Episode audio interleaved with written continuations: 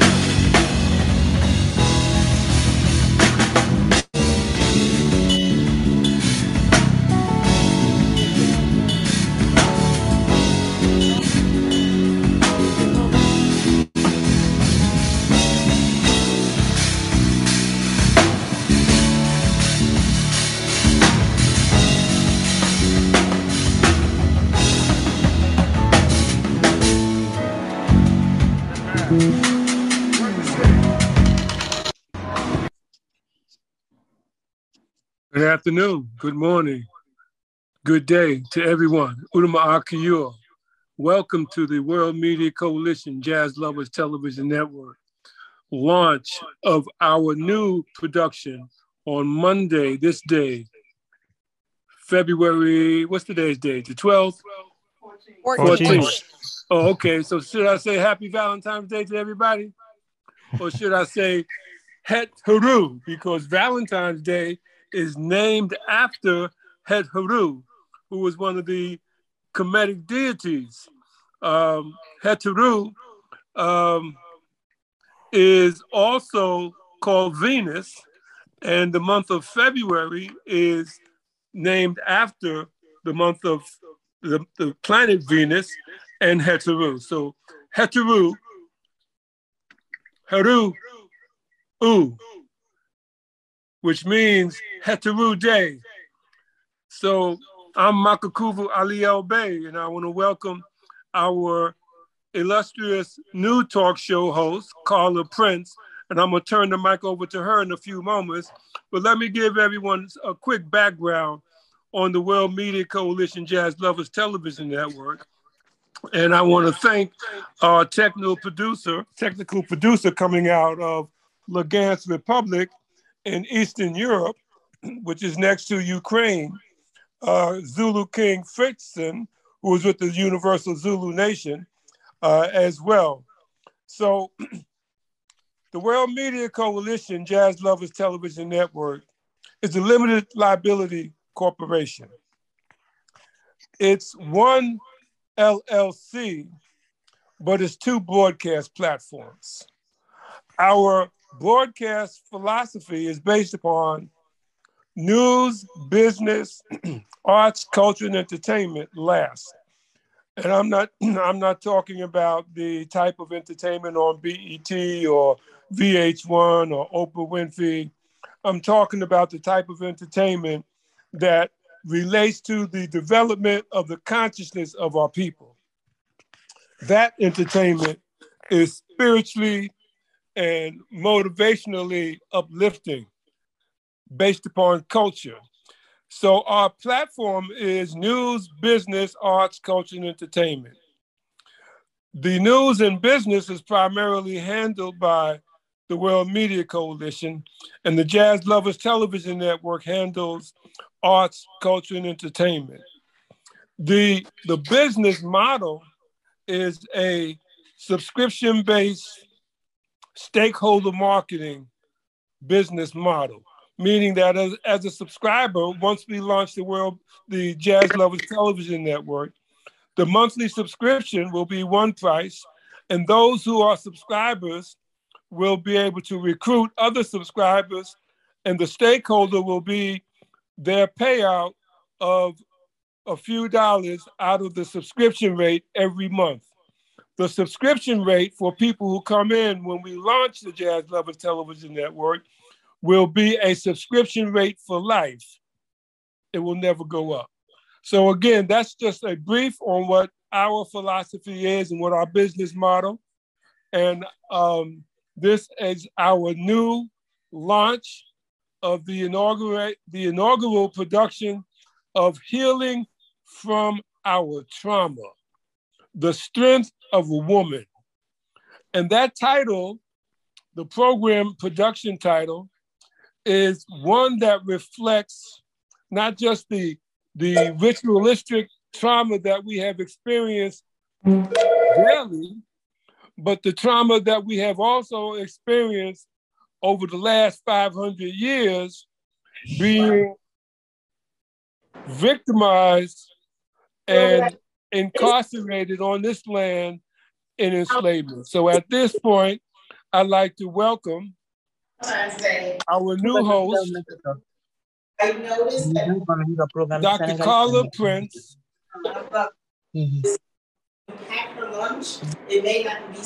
Fun. I'm Dr. Carla Prince and very, very pleased to be here with you all today.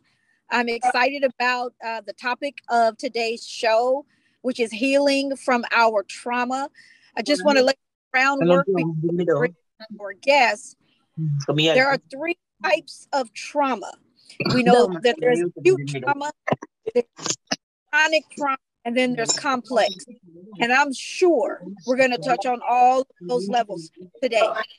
So without further ado, who who would we be having today, brother, as our first guest?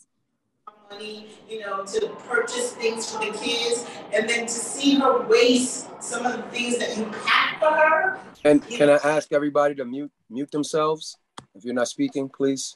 Thank you. This is the brother from New York, Nova, Nana. And Nana he, Asari. Nana Asari. Nana Asari. Yes. He he will bring us information on the project he's working with people in the in the Bronx who were victimized in the tragedy of the fire. And oh, yeah. Nana Asari, go ahead and speak. Uh, good afternoon, good morning, Hotep family, assalamu alaikum, and all the great greetings. Um, yes, I'm uh, Nova Felder, aka Nana Asari Asamani the First. Um, I, I, am the co-director of education for uh, Baba Inc. Baba stands for um, Bridging African and Black Americans. It's an organization that uh, my brother Abdullah Sise, a brother uh, born in Guinea, raised in the Bronx, um, started uh, roughly two years ago. And um, we've just, I'm one of the founding members, and we've just been organizing um, our brothers and sisters across the continent, the Caribbean, United States, and Europe, you know, um, to bring us closer together as a family, because we are one family, right? Yes. So we are one family. So um, so our our our mission had always been um, from an educational standpoint to intellectually um, bridge the gap and the, and answer the differences between our various ethnic groups and communities. Right. Um, I live in New York City.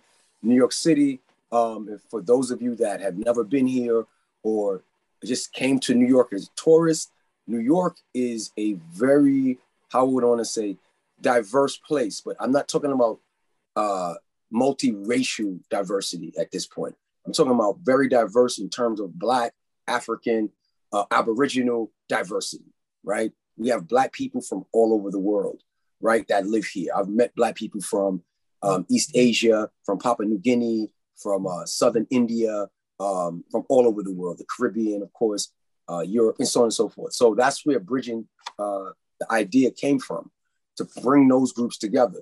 But when this tragedy happened um, in the Bronx, uh, we were kind of forced to uh, become more hands-on and um, be on the ground to help our, our, our, brothers and sisters that that not only the families that that had the physical loss of their loved ones, but there are there are hundreds of individuals that lived in that building. That building at 333 181st Street um, has 120 units, um, and some of these units are three bedroom, four bedrooms, and as I understand, five bedroom units. So we have multi generations live in that building. If you look at the names of the people that passed, uh, the the 17, they range from two years old to 50 plus years old. Wow. So yeah, so we um uh, it just just happened so that the DOE and one of the uh, the school boards uh, donated fifty thousand dollars worth of items, and um, we were responsible for the items. And it was an organization we were delivering them to um, did not have the space to keep them, so we made the decision to rent two huge uh, storage space spaces in the Bronx, and um, take it upon ourselves to distribute these toiletries, these cleaning products, brand new clothing, um, so on and so forth, directly to the families. And um, to date, I've been the, the, the main person, um, like an interim uh, manager of operations, dealing with the day to day needs of that community as other organizations are calling us. And we've been distributing those goods to those organizations. Sometimes individual families call us and we'll deliver directly to them or they'll come to us. Um, and we want to say thank you to the many volunteers that um, really, um, on a moment's notice, have come to the storage facility to help us organize the goods, have helped us distribute the goods, and so on and so forth. And to other volunteers and donors that have donated money, right, um, to our cause uh, to help us continue to do this work. So this was not our necessarily our our our our mission when we started Baba, but because of the need of the people, um, we're nimble and we've been able to adjust to it, and we've been doing a pretty good job over the past month. Uh, last week was the uh, one month uh, anniversary um, of the fire, which happened occurred on January 9th in the evening. So last week we had a uh, two big events. One was on Sunday uh, prior to the to uh, February 9th, and that event was in conjunction with Grace Inc., uh, another beautiful organization um, formed by a sister from the Bronx, from Harlem, living in the Bronx, uh, dealing with uh, the issues of our community. She helped us. We had Community Board Five right there in the Bronx. That's the community board of that that that building rest resides in, and uh, we also were in conjunction with It's from the Soul. Uh, it's an organization founded by a brother named Andrew McDonald. Um, he donated, his org does basically uh, really classic uh, hip hop footwear, you know, sneakers to um, impoverished, in need, homeless, uh, houseless communities across not just in New York or the tri state, but the world. Um, so he donated over 250 pairs of shoes um, that we gave out on that Sunday um, to the various families uh, de facto every family member uh, that is uh, uh, that that was affected by this uh, tragedy uh, got a pair of shoes.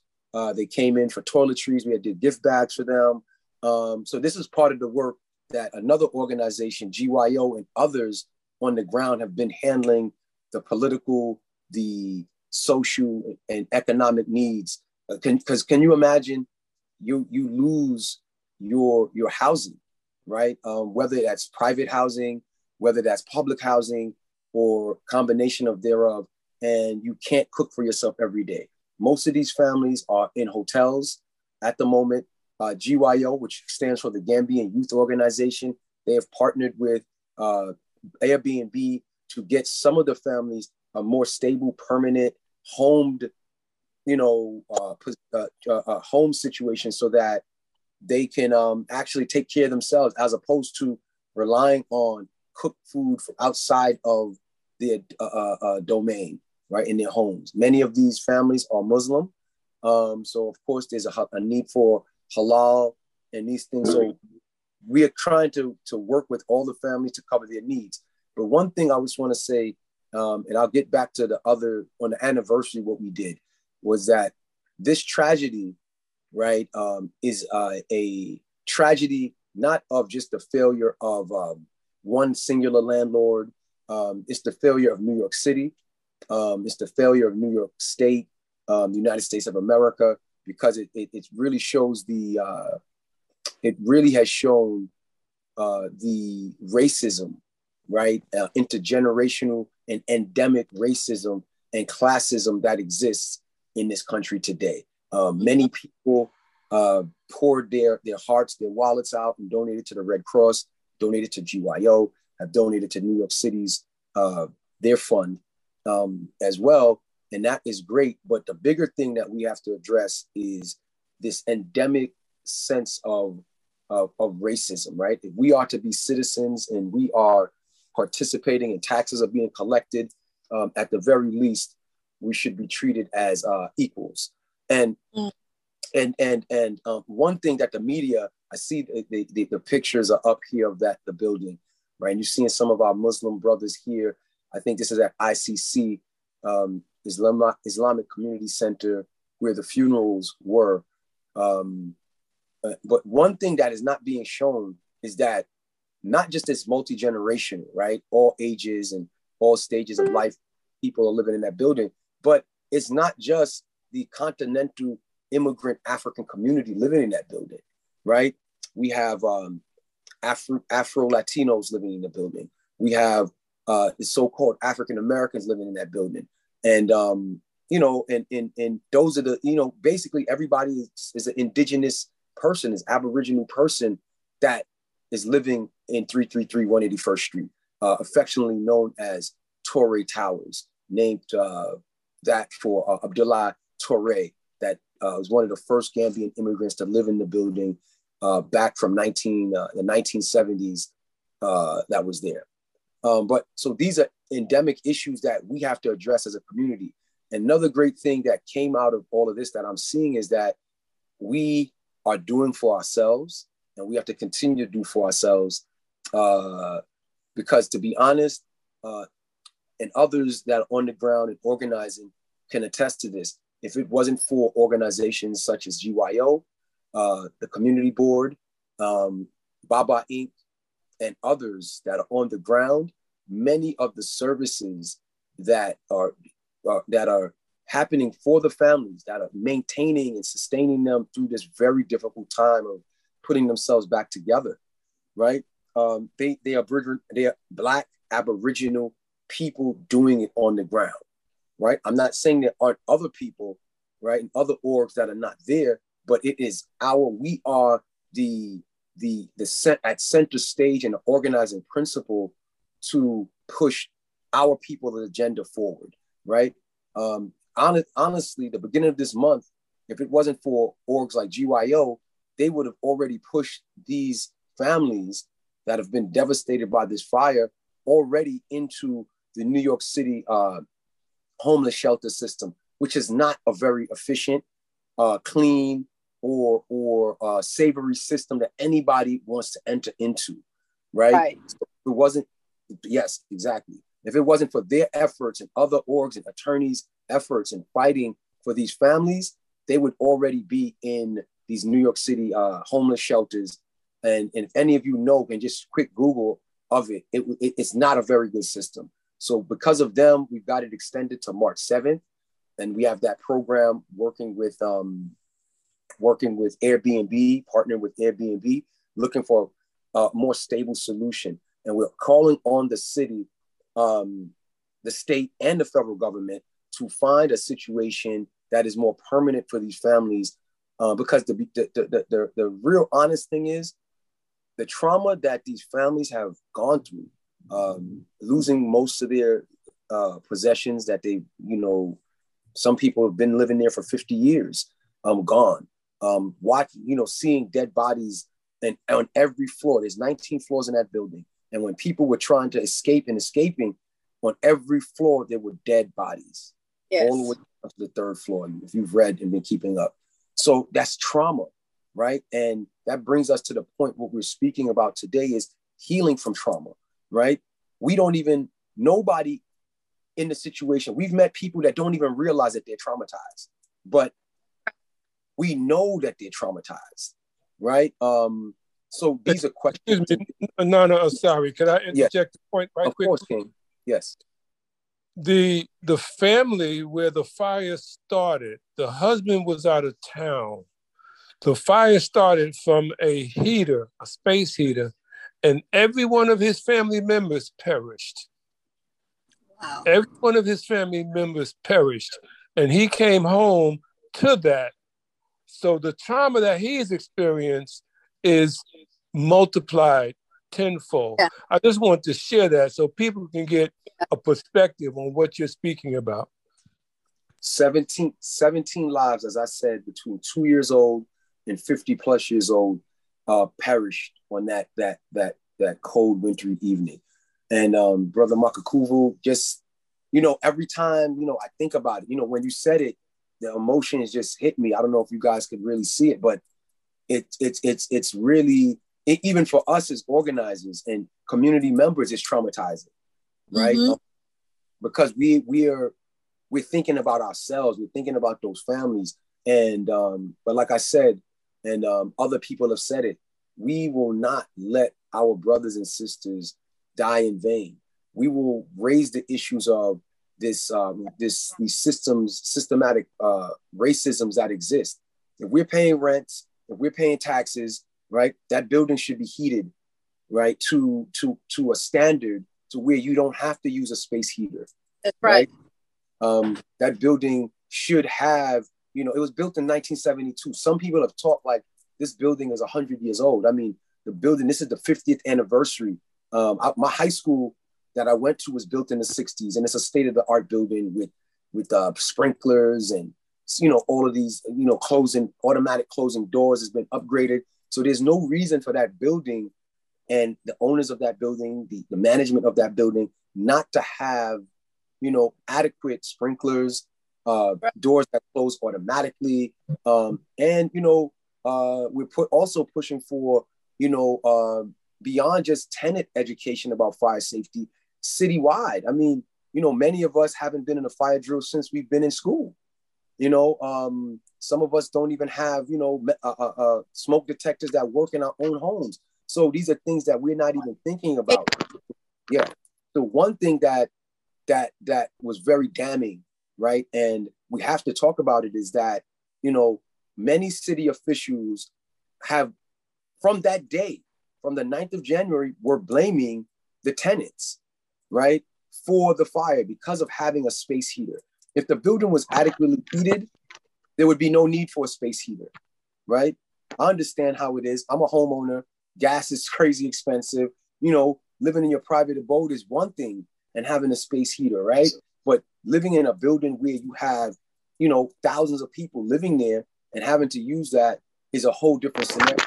Also talked about, it was also talked about the door wasn't closed behind you know, when you're trying to save your life, I think the last thing you're thinking about is to uh, close a door behind. So we're very disappointed in, um, the, in, the, in the initial uh, reactions of city officials around this issue. Uh, we know, uh, we don't believe, we know if this was a fire that happened in Midtown, downtown, um, for any number of reasons, that, that, type of rhetoric would not have been used. Uh, we know um, if it was the Upper West Side uh, and other uh, locales, that this would not have even happened because there would have been no need for a space heater, right? Mm-hmm. That company that owns the building doesn't just own one building in the Bronx; it owns several. Um, they have over 200 open violations. They own other buildings downtown where these things don't happen. So we know uh, that this, this situation did not have to happen. Those 17 lives uh, are victims of the racism. The surviving families are continued victims of racism and neglect. Um, uh, we did a I'll, I'll double. I'll go back.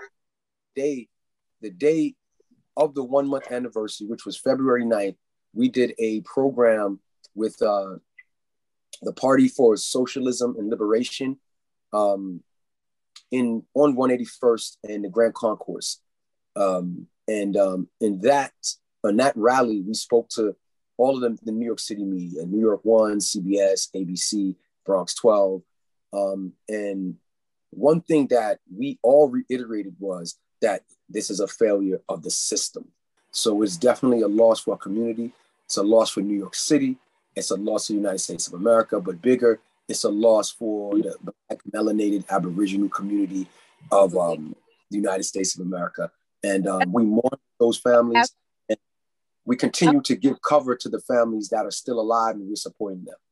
Yes. I wanted to ask a question. You mentioned um, several organizations yes. lending help in various ways, which is yeah. amazing. And we do appreciate that. Has anyone addressed the mental issues, yeah. um, emotional issues that are going on um, as it relates to the trauma from two years old and up? What what's being provided for them?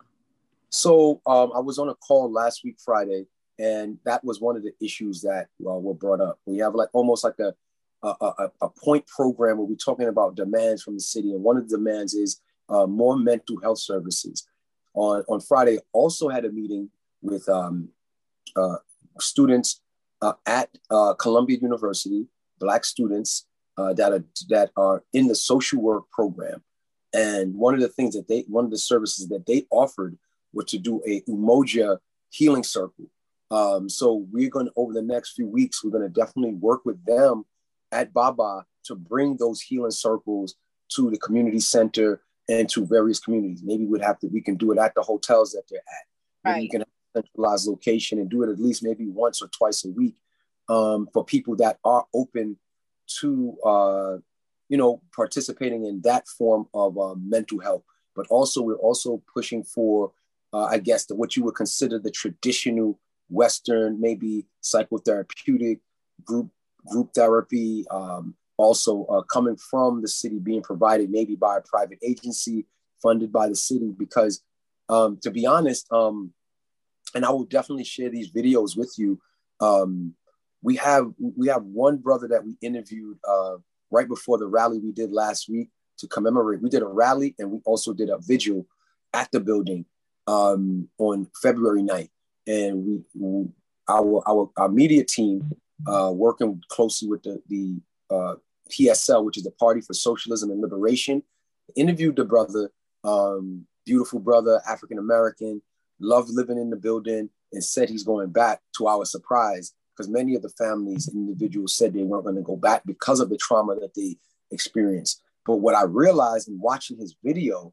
um, his interview, which was about four or five minutes uh, between two videos, um, I realized he didn't he didn't realize the impact, you know, that this whole thing has had. He was thinking about, uh, you know, survival, which is understandable. He's thinking about he doesn't have to pay, uh, you know, the, the rent is included with heat, you know, hot water, air conditioning, uh, uh, gas, electricity is all included in his bill.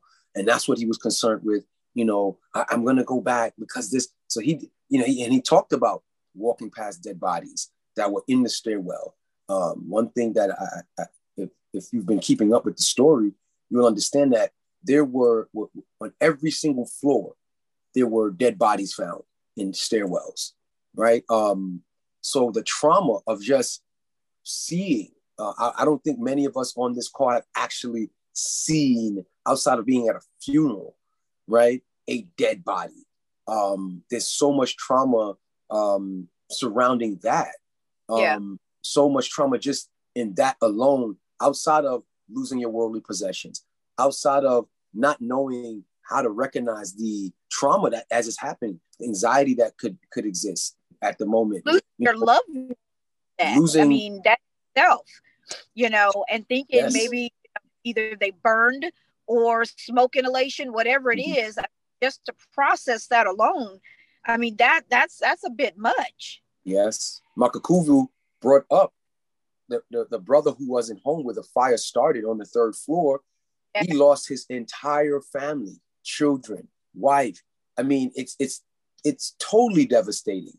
Outside of just losing your your your material possessions and IDs and can you imagine? I mean, I, I, just put myself, I think we all have, you know, with, with this empathy. I put myself in their shoes and I said, if this was me, right, I would hope that, you know, people would come to my aid. So this is why we're so committed.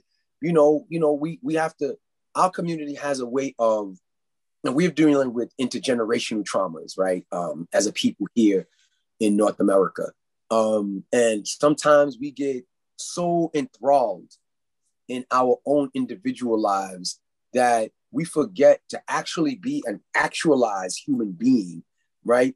You have to go beyond just yourself, your your nuclear family, your community. Understand that we are all in this together, and there has to be given sacrifice for all of us to continue. We're in a continuum, and um, I think that is the the enduring message is that we can take care of ourselves, and I think our, our healing from the intergenerational trauma, um, the acute traumas, the combinations of traumas that we're all suffering, that we have to start with knowledge of who we are, right? That's historically, uh, Brother Makakuvu said today is in the Gregorian calendar, it's Valentine's Day.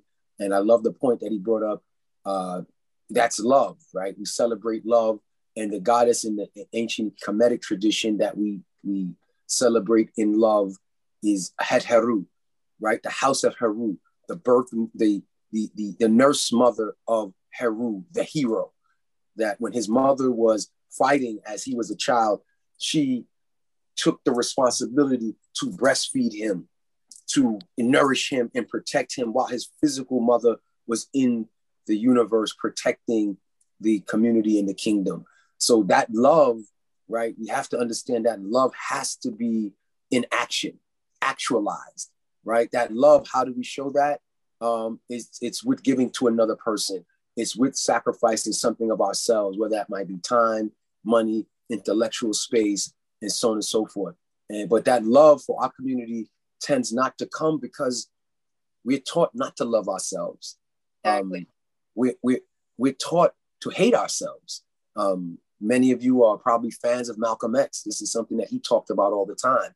Um, I hope many of you study uh, uh, people like Dr. Frances Cress Welsing and uh, other Black psychologists uh, and, and, sociologists and therapists uh, like Na'im Akbar that talk about these things. Uh, Professor James Smalls and Dr. Joy Leary talk about um, post-traumatic colonization syndrome and post-traumatic slavery syndrome. So, you know, like, you know, uh Doctor, we, we, we have a long way to go, but I think charity starts at home. I think that we have to start with knowledge of ourselves and give empathy and cover to our people to start healing because it's very difficult um, for those that community, which is multi generational, uh, multi Black ethnic, as I said previously on the other call, where we have Afro Latinos, African Americans, continental Africans living in the community and um, working together as a family. But when things like this happen, um, we tend not even to realize the trauma because we've been dealing with so much trauma for so long. Brother and, uh, Doc, yeah. Let me, let me contextualize a couple of things that you said. The program is healing from our trauma. And you heard Nana Asare say intergenerational trauma. The intergenerational trauma derives from a curse. Mm-hmm. Our people have been under a curse for over 500 years. And that curse has been compounded from the terrorism of the experience of the intergenerational ancestors. Let's start with being captured on our land, imprisoned in shackles, marched through our land to the shores, cast in dungeons that are still there today, Cape Coast, Castle. You have other dungeons where our people were incarcerated and then put on ships for three months, packed together, living in your own feces and excrement. No food, no water. Many died. Many are on the floor of the Atlantic Ocean even today. Their bones. So, having been brought here, and those of us who were already here, reclassified, renamed, put into enslavement, beaten, raped, tortured, and killed, burned at the stakes, ripped apart. And then to come into modern times, so called modern times, reclassified as a different kind of people and still subject to the hatred that initiated the curse in the first place. That is more than just post traumatic stress syndrome or post traumatic slave syndrome. Healing is in four dimensions spiritual, psychological, emotional, and physical. I'm gonna say that again spiritual, psychological, emotional, and physical. So when you talk about intergenerational trauma, intergenerational survival of terrorism, you're talking about a spirit that has been damaged, a spirit that needs healing, not just the consciousness, the psychological consciousness, not just the physical form, the emotional, but the spiritual healing that must take place among our people is first and foremost. So I, I just wanted to put that in context for the, the conversation to continue. Thank you both. I appreciate what you just shared I was going to add to that uh, healing our, you said, reach our own first. We start healing our children. We got to start educating them because they're coming after us into a society and a time that is still not healed, that is still very broken. And, you know, it's, it's it's that complex trauma that's trauma on top of trauma on top of trauma you know the generational trauma is it's more than just PTSD in whatever form you you you say it. You know what I mean? It's more than that. And so now here they are coming up next and wondering what's going on or this is the way it's supposed to be because that's all they know. So when how do we start educating our children um, not to have to experience what we've experienced um, on a more healthy level? You know what I mean? Um, instead of all of the generational traumas that our parents didn't know, their parents didn't know. They're a sneeze from slavery. They didn't know. So they thought they were doing better because they were doing better. You know what I mean? But now here we are. So what do we do now? I mean, personally, like I said, like with Baba Inc., I mean, I didn't even mention my own personal um, endeavors, right? Um, I'm basically like a lifelong one uh, bibliophile, book dealer, um, educator um, in these, you know, the Black sciences, right? In who we are. And uh, one thing, like I said, Baba Inc. Uh, focus is bridging the gap in the way that we see that the only way we can bring our brothers and sisters back as a family is to to uh, elucidate on our similarities and our history and who we really are. And I think, you know, I think it's an each one teach one situation. I think what we're doing today is going a long way uh, with the production from the Legacy Builders Group, um, other social medias, and physical interactions that we have. You know, as I said earlier, charity, um, in my opinion, starts at home. And us, you know, just like uh, other groups of people that are, are a continuum, right? They take care of each other. So I think one of the things as I'm maturing, um, and you can see my grades are coming out more and more every day as I mature, right? That's a physical maturation, but also I have a spiritual and a mental maturation. And one thing I've really understood is that when you you you have to find your success in somebody else, right? Um, my success by myself means nothing, right? Um, me living in a big house with several cars and or whatever, whatever really for me doesn't matter, right? Um, that's material wealth, right? But knowing that I'm left a legacy like my forefather right before me to who sacrificed much for his people to be understand who they are. So we have to be very careful about eating the king's meat because when we eat the king's meat, which means you know the system's thinking, the yes. system, the trapping, when we start, those things become more important to us than our neighbors, right? Um, you know, all of our spiritual books says be good to your neighbor, right? Uh, when you be good to your neighbor, you're good to yourself, right? And that that charity, we have to pass that.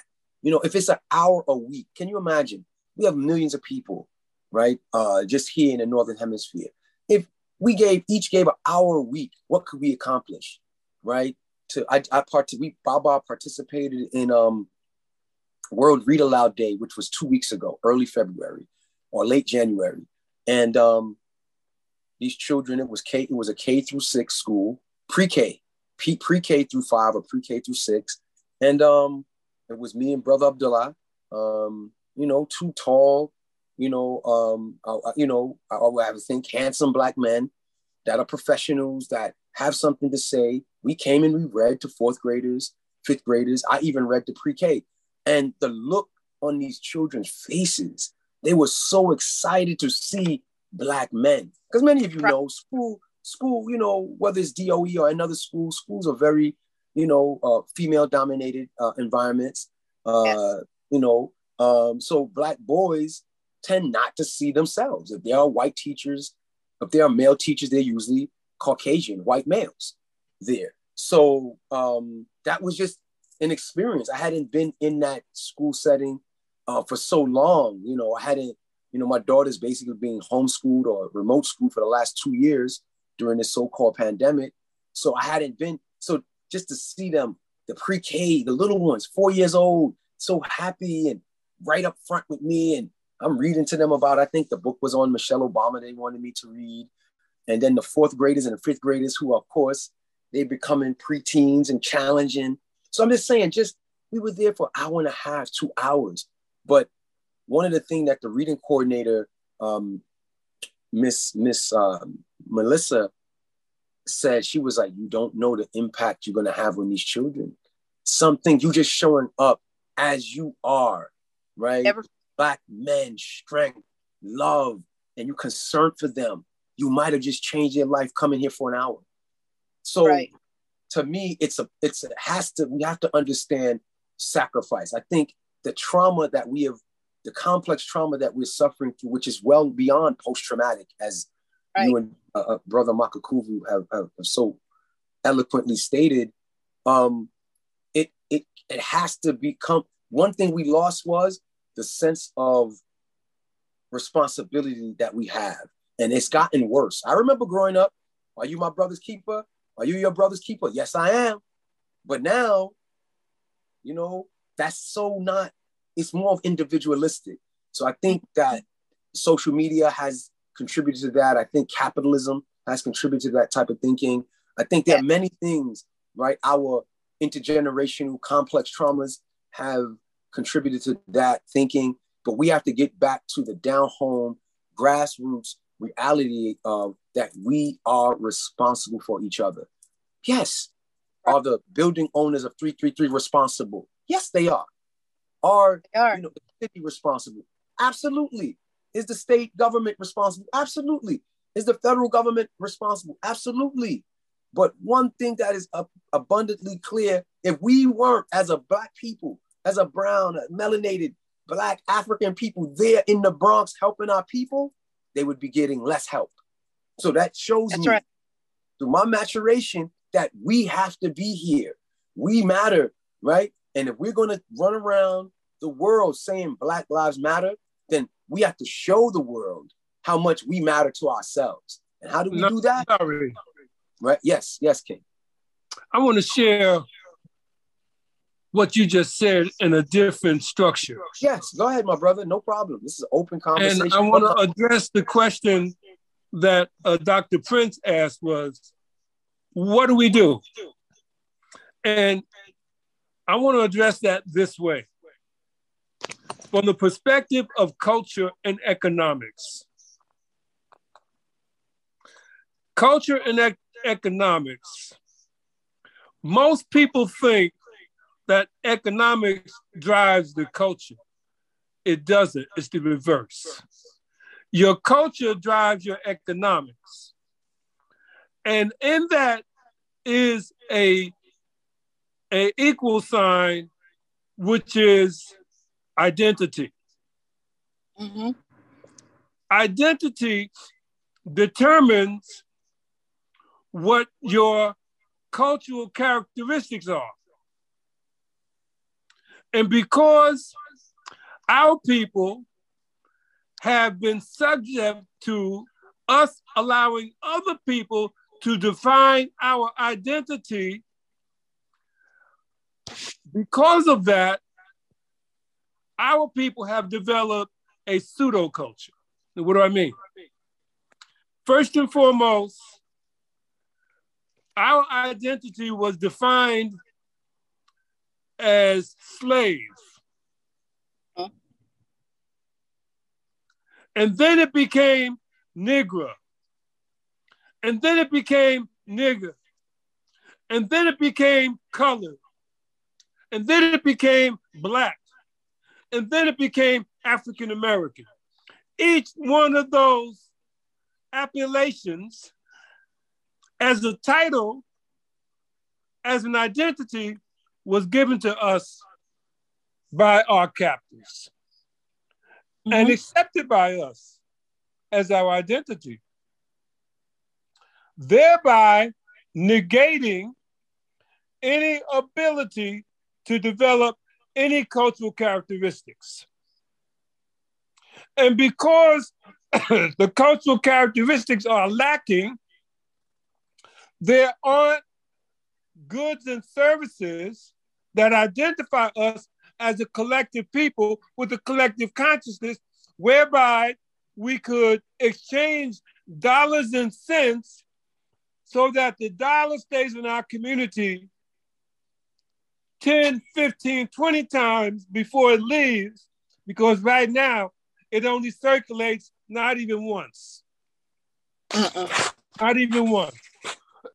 so, because of a lack of cultural identity and a collective consciousness that gives us the ability to harness, and here's the, here's the kicker to harness our currency.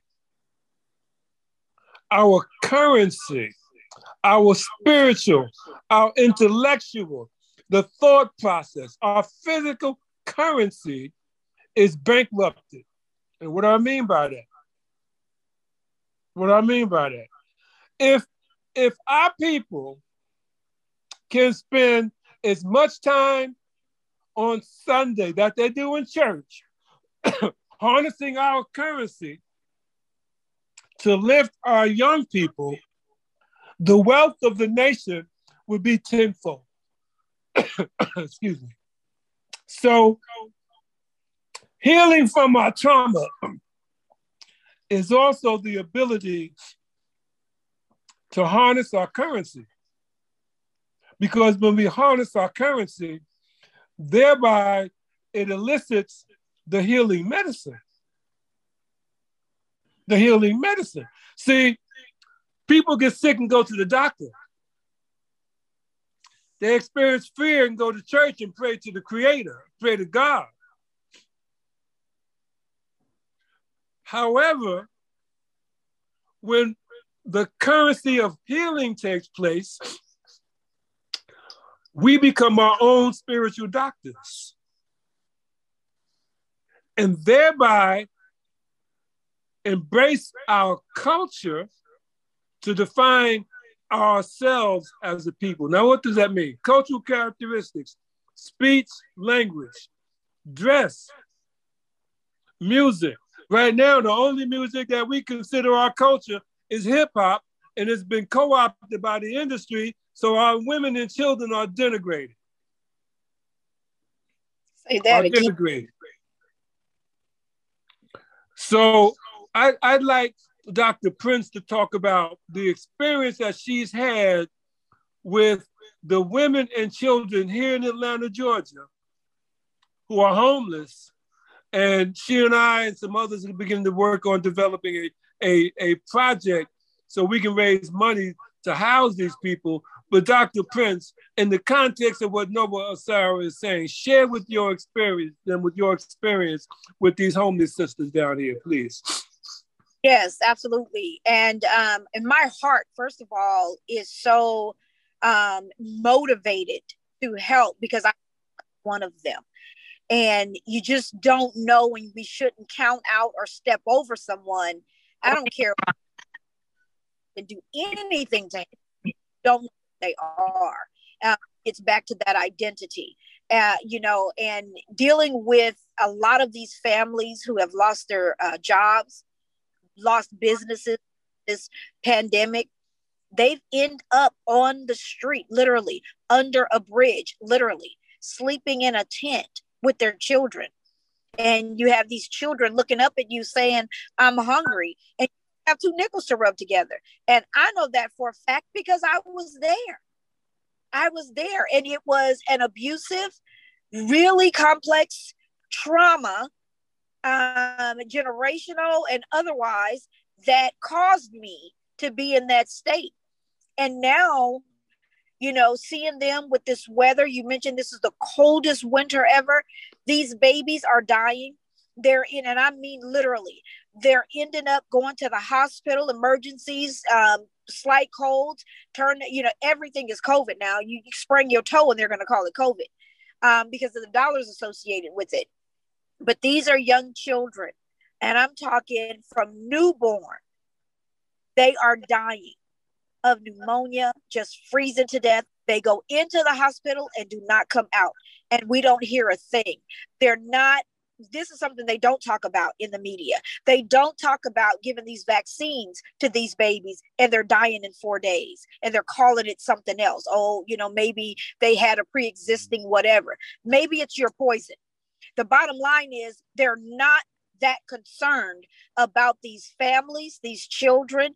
And and so i'm i'm 100% on board with taking care of each other. That's that village you know that you see a problem you see a situation. If you can help help it. Don't wait for the next person you know. And and this is what's been driving us and and my foundation is getting to the root of what's going on. And that's why I say teaching and training and helping this next generation, which is what we've been doing with our grandchildren and and even our adult children some things along the line that they could get because i didn't get it. So now that i am aware i'm teaching it. I'm helping it.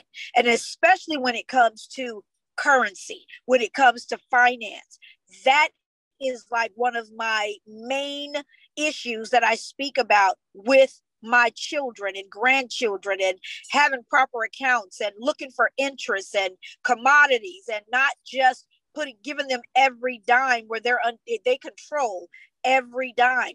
And when it comes to the area of these buildings and things like that we have to get together and start buying things, building things that we can control, that we know it's adequate. We know that it functions properly. We have to do that.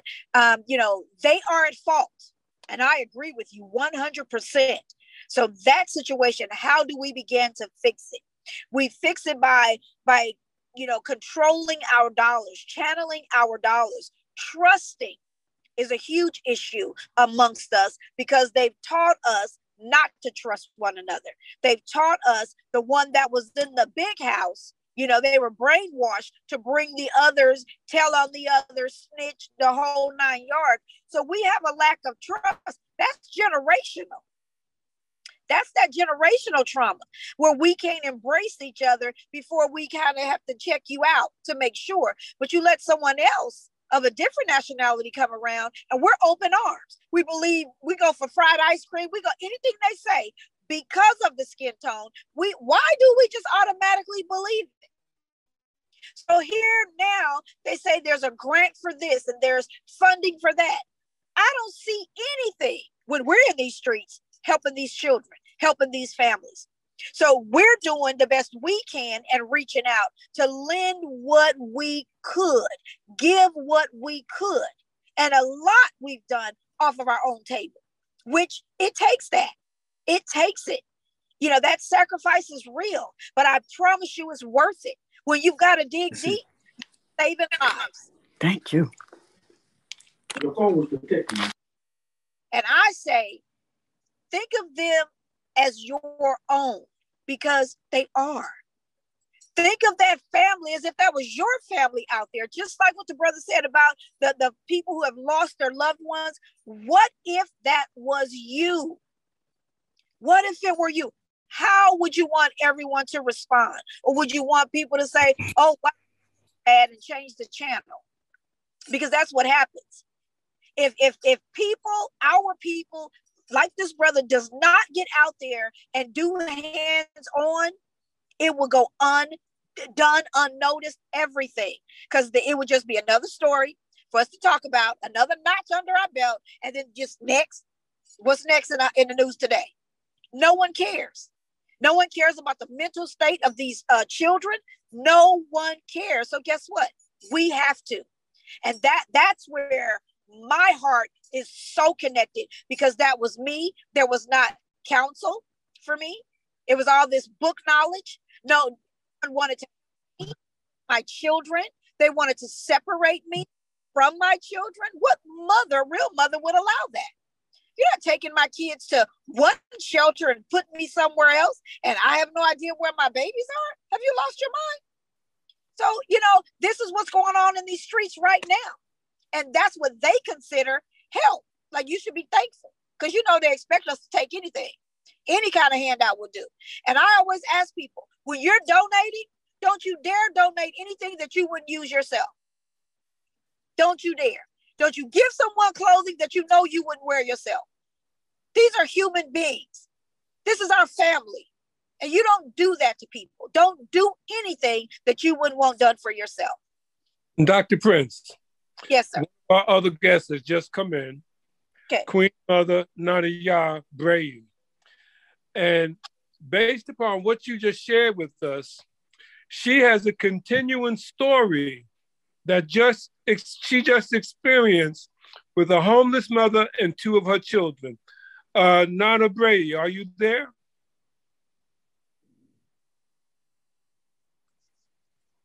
Nana Brady.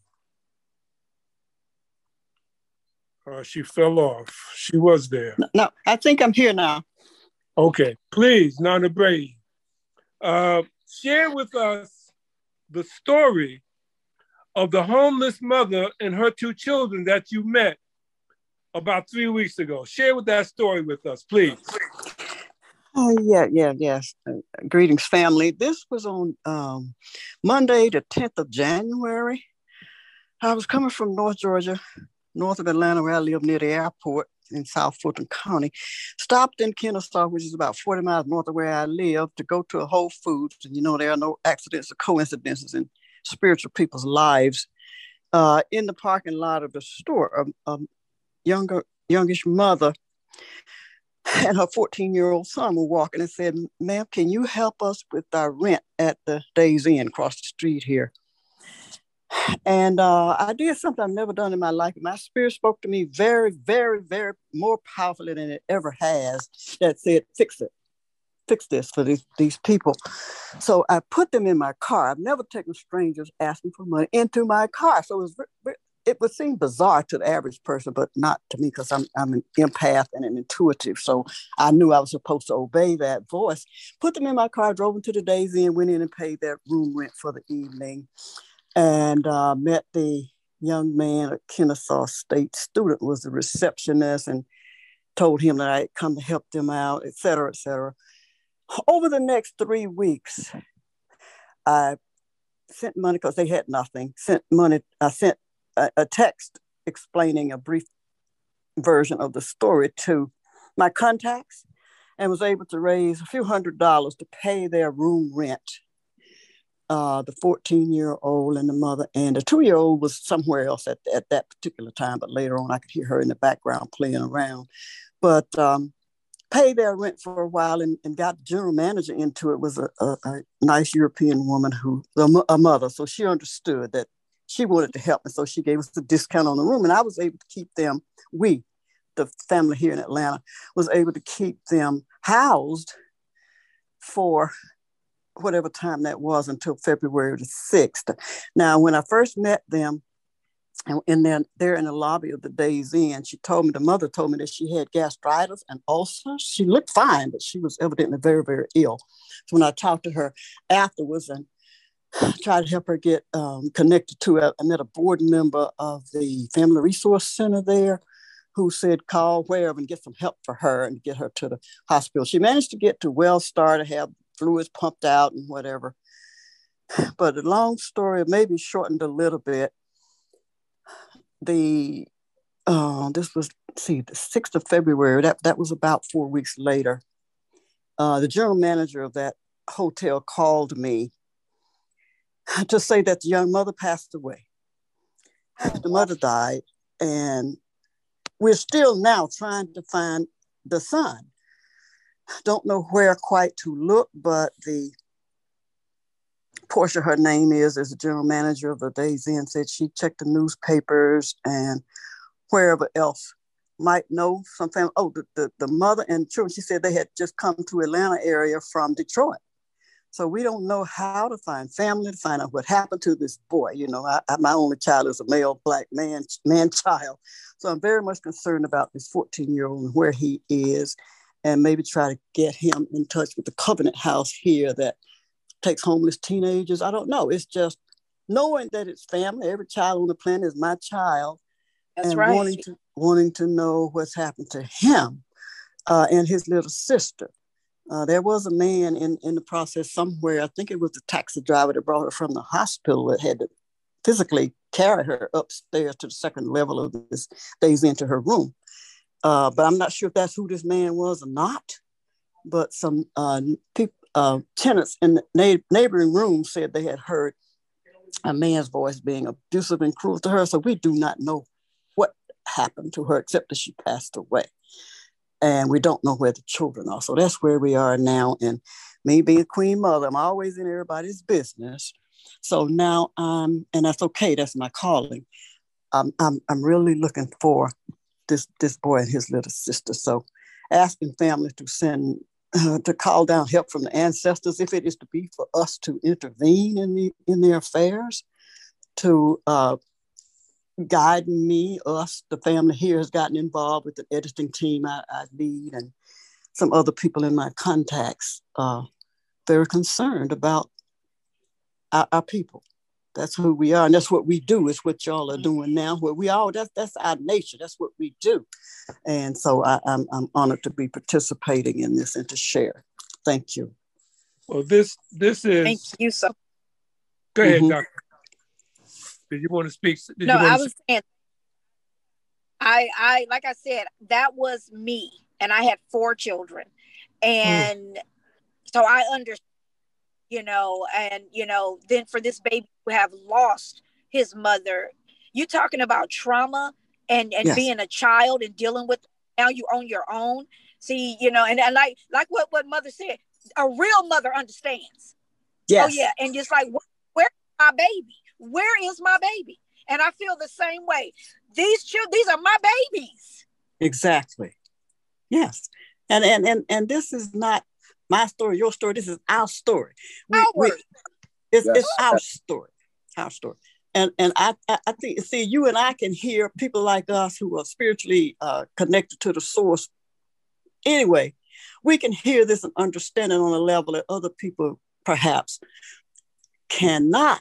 And see, I, I was coming from a doctor's office in North Georgia, healing from my own trauma. My father's father brought here on a slave ship around 1848, and I got all that trauma in me that I'm healing, you know, through alternative means because I, I avoid MDs as, as much as I can because they just go poison, slow poison you to death.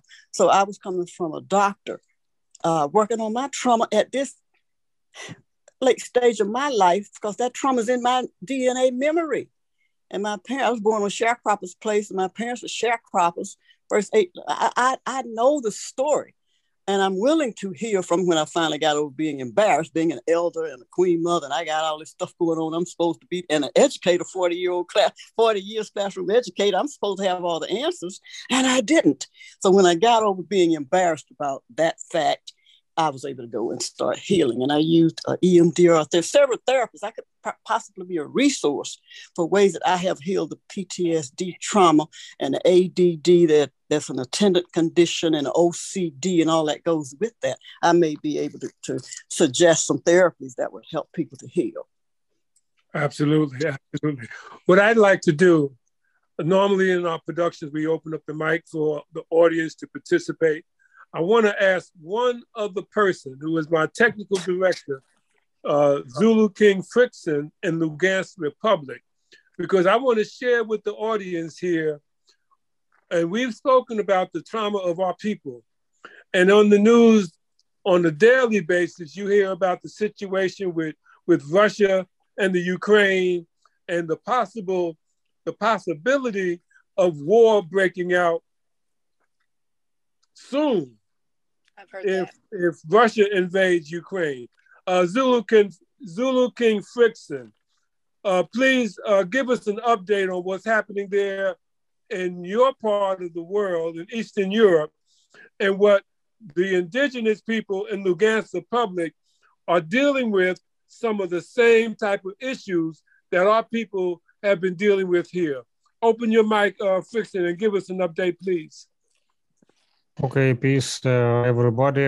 Uh, the situation is uh, same. Uh, the war is continuing uh, in our uh, region. We still. I'm living not so far from the border where the war is, goes on.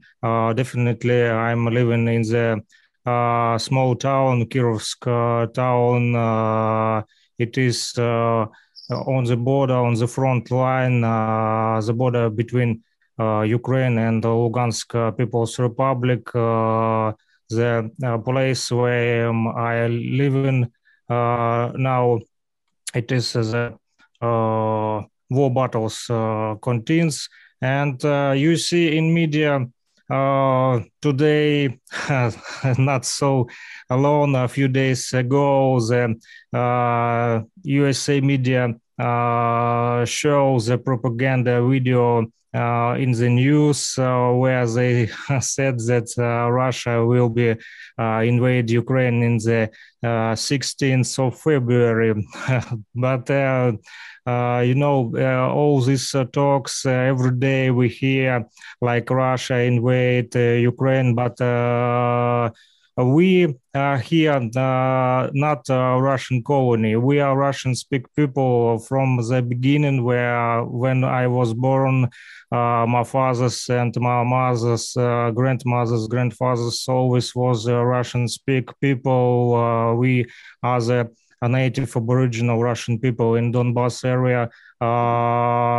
Uh, ex uh, back in the days it was uh, east uh, south part of Ukraine, but in 2014 uh, the uh, Ukrainian government uh, try to stop us speak in our native language, in Russian language. The the government of Ukraine make new laws that Uh, not uh, uh, we have no uh, Russian uh, speak teachers in the schools, so they uh, stop make aggression politic about about the Russian speak people in Ukraine. So today, the Ukrainian government still continue make aggressive deeds against us. we are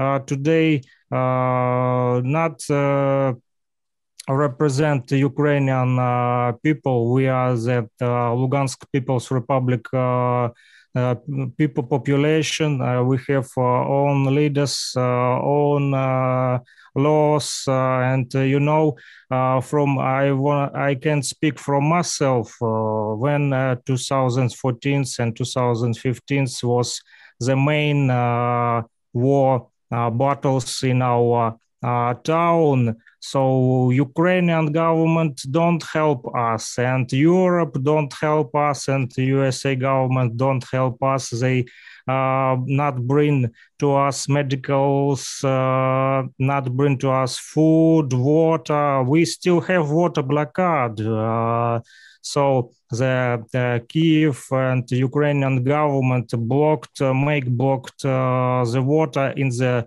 tubes. Uh, we like we living on the on the border, so we have one uh, water tube uh, between our regions. So uh, the Ukrainian government try uh, demoralize us. Uh, uh, continue, we continue under pressure uh, with no water. So sometimes they blocked us uh, from the tube, and uh, of course, people start to be aggressive about the.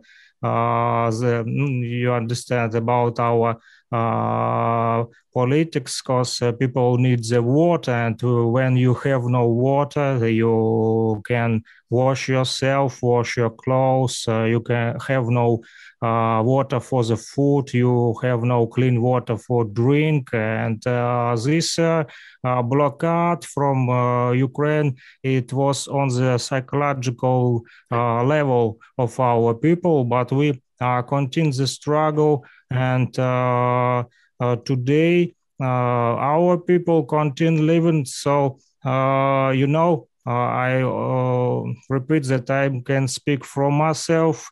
I see in 2014 and till nowadays, like uh, Russian government bring us the food, the uh, big, uh, many big cars bring to our territories medical equipment. Uh, they uh, reconstruct uh, reconstruct, destroy, uh, destroyed uh, schools that was bombed.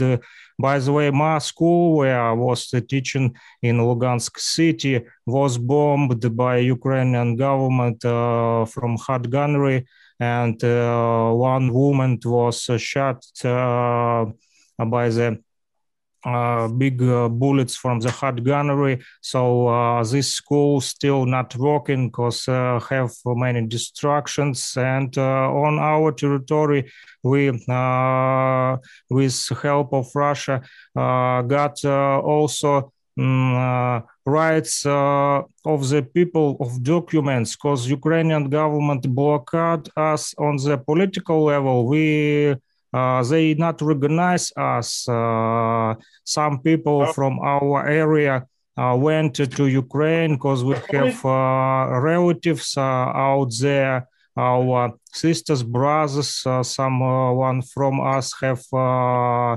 grandmothers or fathers or families uh, out here in Ukraine. So some people can't visit the relatives because uh, the limits uh, limits uh, about the documents, about the uh, passports, uh, uh, you know, and uh, they not re- recognize uh, they stop uh, bank system with money in 2014 so we have no chance to get our uh, money from our bank cards because Ukrainian government block all this and said, uh, come on, uh, let's go to the uh, so-called peace territory. But when, but uh, when you start uh, travel, you have the problems with security police officers from Kiev that try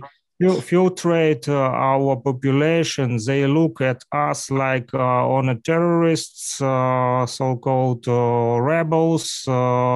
so in, in media, you see that this is a war between Russia and Ukraine. It's not true. It, it is civil war. Civil war that start Kiev uh, government in Ukraine in 2014 with own people in the east part of Ukraine. That was Ukraine uh, before 2014, but uh, in 2014 uh, the government started civil war, and this civil war continued uh, eight years. Uh, for today.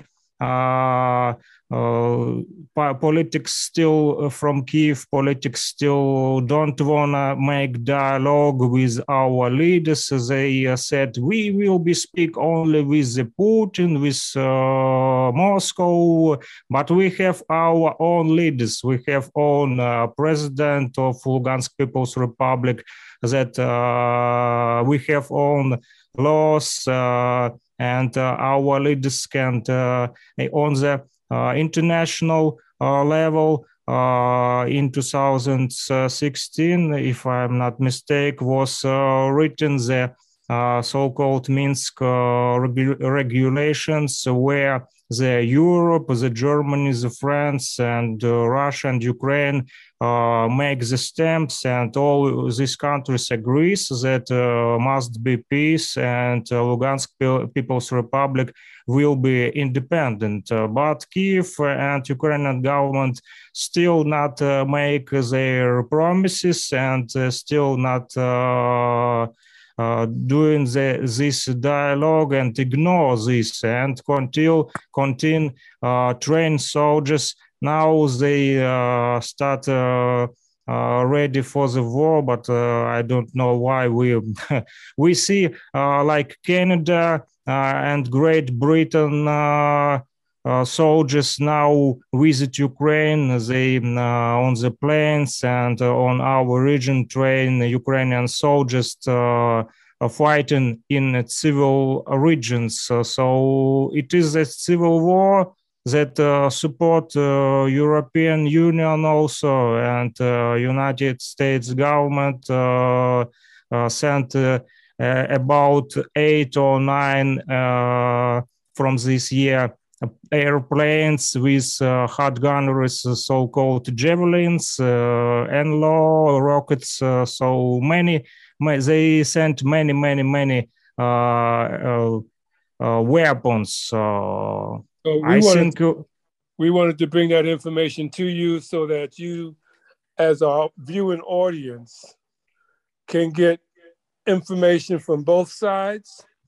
Uh, we're going to open up the floor because we're going to close out in a little while. The production uh, had some te- technical difficulties today. Uh, and that is Zulu King Flixon, who's part of the Zulu Nation, as I am myself, the, the official high priest for the Zulu Nation.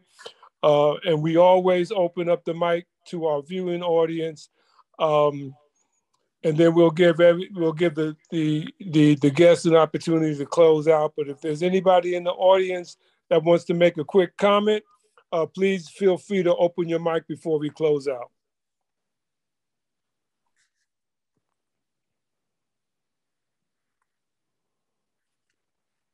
The floor is open. Anybody want to make a quick comment or ask a quick question before we close out? So I want to give the mic back to to Nana Asare to have a few closing words, and then to Nana Bray, and then hand it back over to Dr. Carla Prince, so Flixon can get get ready to close us out with the music. Uh, Nana Asare, give us some closing remarks, please. Yes, um, I just want to say uh, thank you to uh, the legacy builders. Thank you to, to you, brother Makakuvu. Uh, thank you, Dr. Uh, Carla. Um, you know, uh, this is the work. Um, you know, it's not glamorous, but we have to be available for our families, for our people. And I want to say thank you to the Queen Mother for her kind reminders and kind words about um, helping each other. Um, we have to remember charity starts at home. The reparations that we need to be concerned about first is the reparations and repair that we do within ourselves and our communities. And um, let's keep supporting each other. Anything that you guys uh, need cover on and support on, I, I, want to be involved and to, to help. Um, if any of you, uh, of the viewing audience, anybody watches this, you want to support Baba Inc. Um, in the work that we're doing beyond the Bronx, um, you can follow us on our Instagram, which is uh, bridging. It's bridging Africans and Black Americans. Actually, it's bridging. It's IG is at it's at bridging Africans, Black Americans, uh, with an S, no and.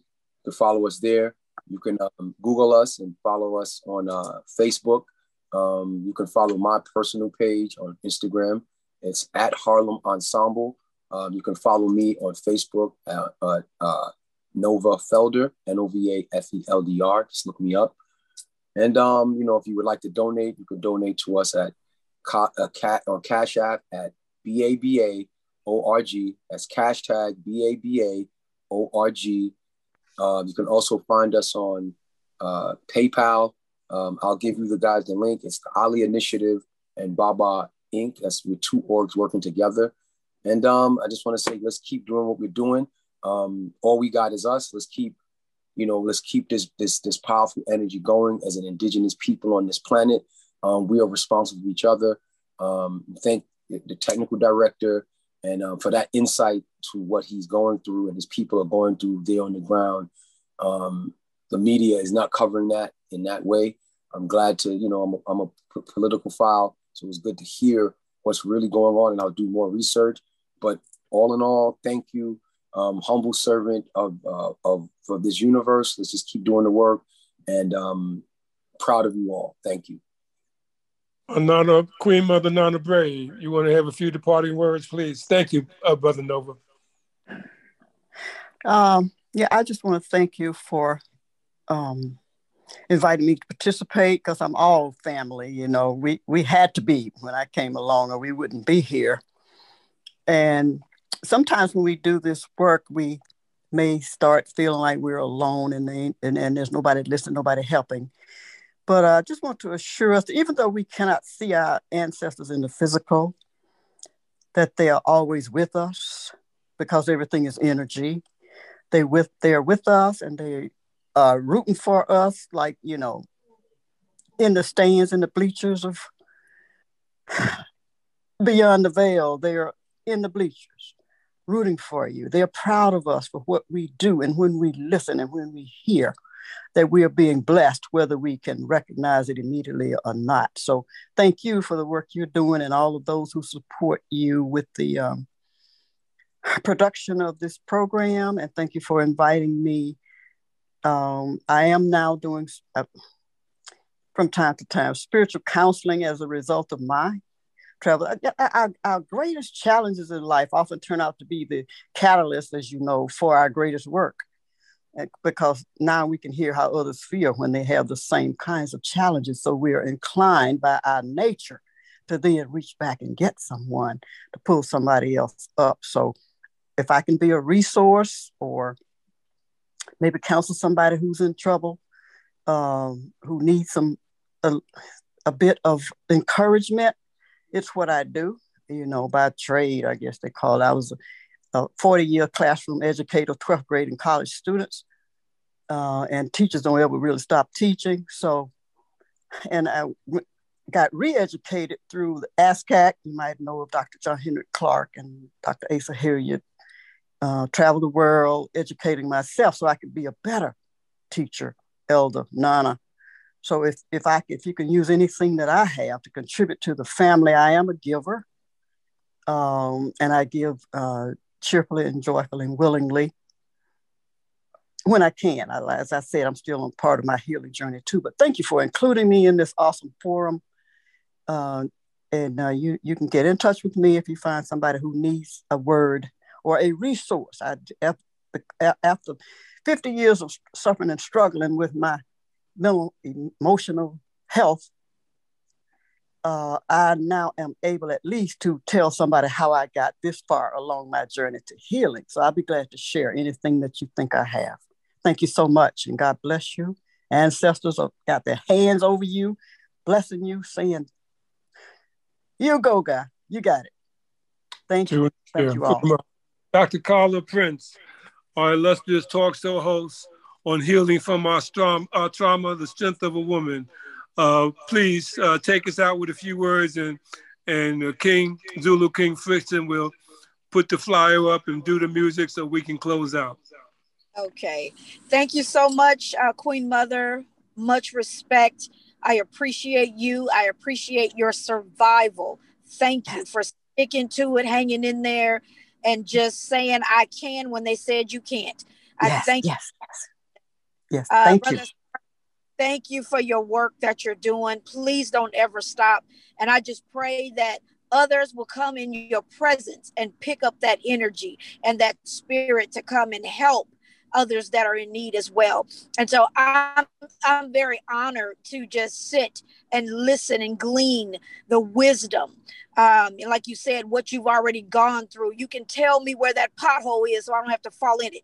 And you can tell me how to get up and clean myself up. And so I appreciate that. And I will need you. I will be calling on you because we have so many men that are struggling. And you know what? Sometimes all they need is a mother's love, a mother's touch, a mother's word. And so, again, I am so thankful this day to have sat and heard you and heard your heart this day. So, all of the viewers and listeners, I hope that you have taken copious notes today.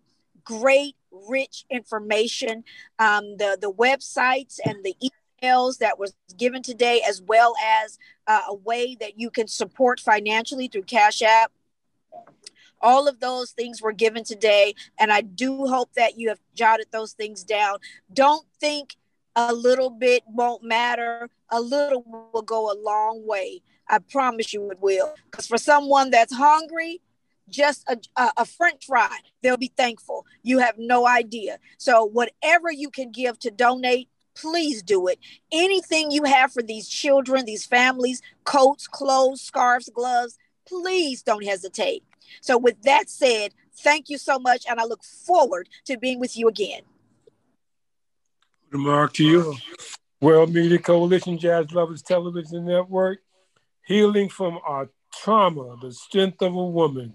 This was the inauguration production of Healing from Our Trauma with Dr. Carla Prince. Take us out, Friction.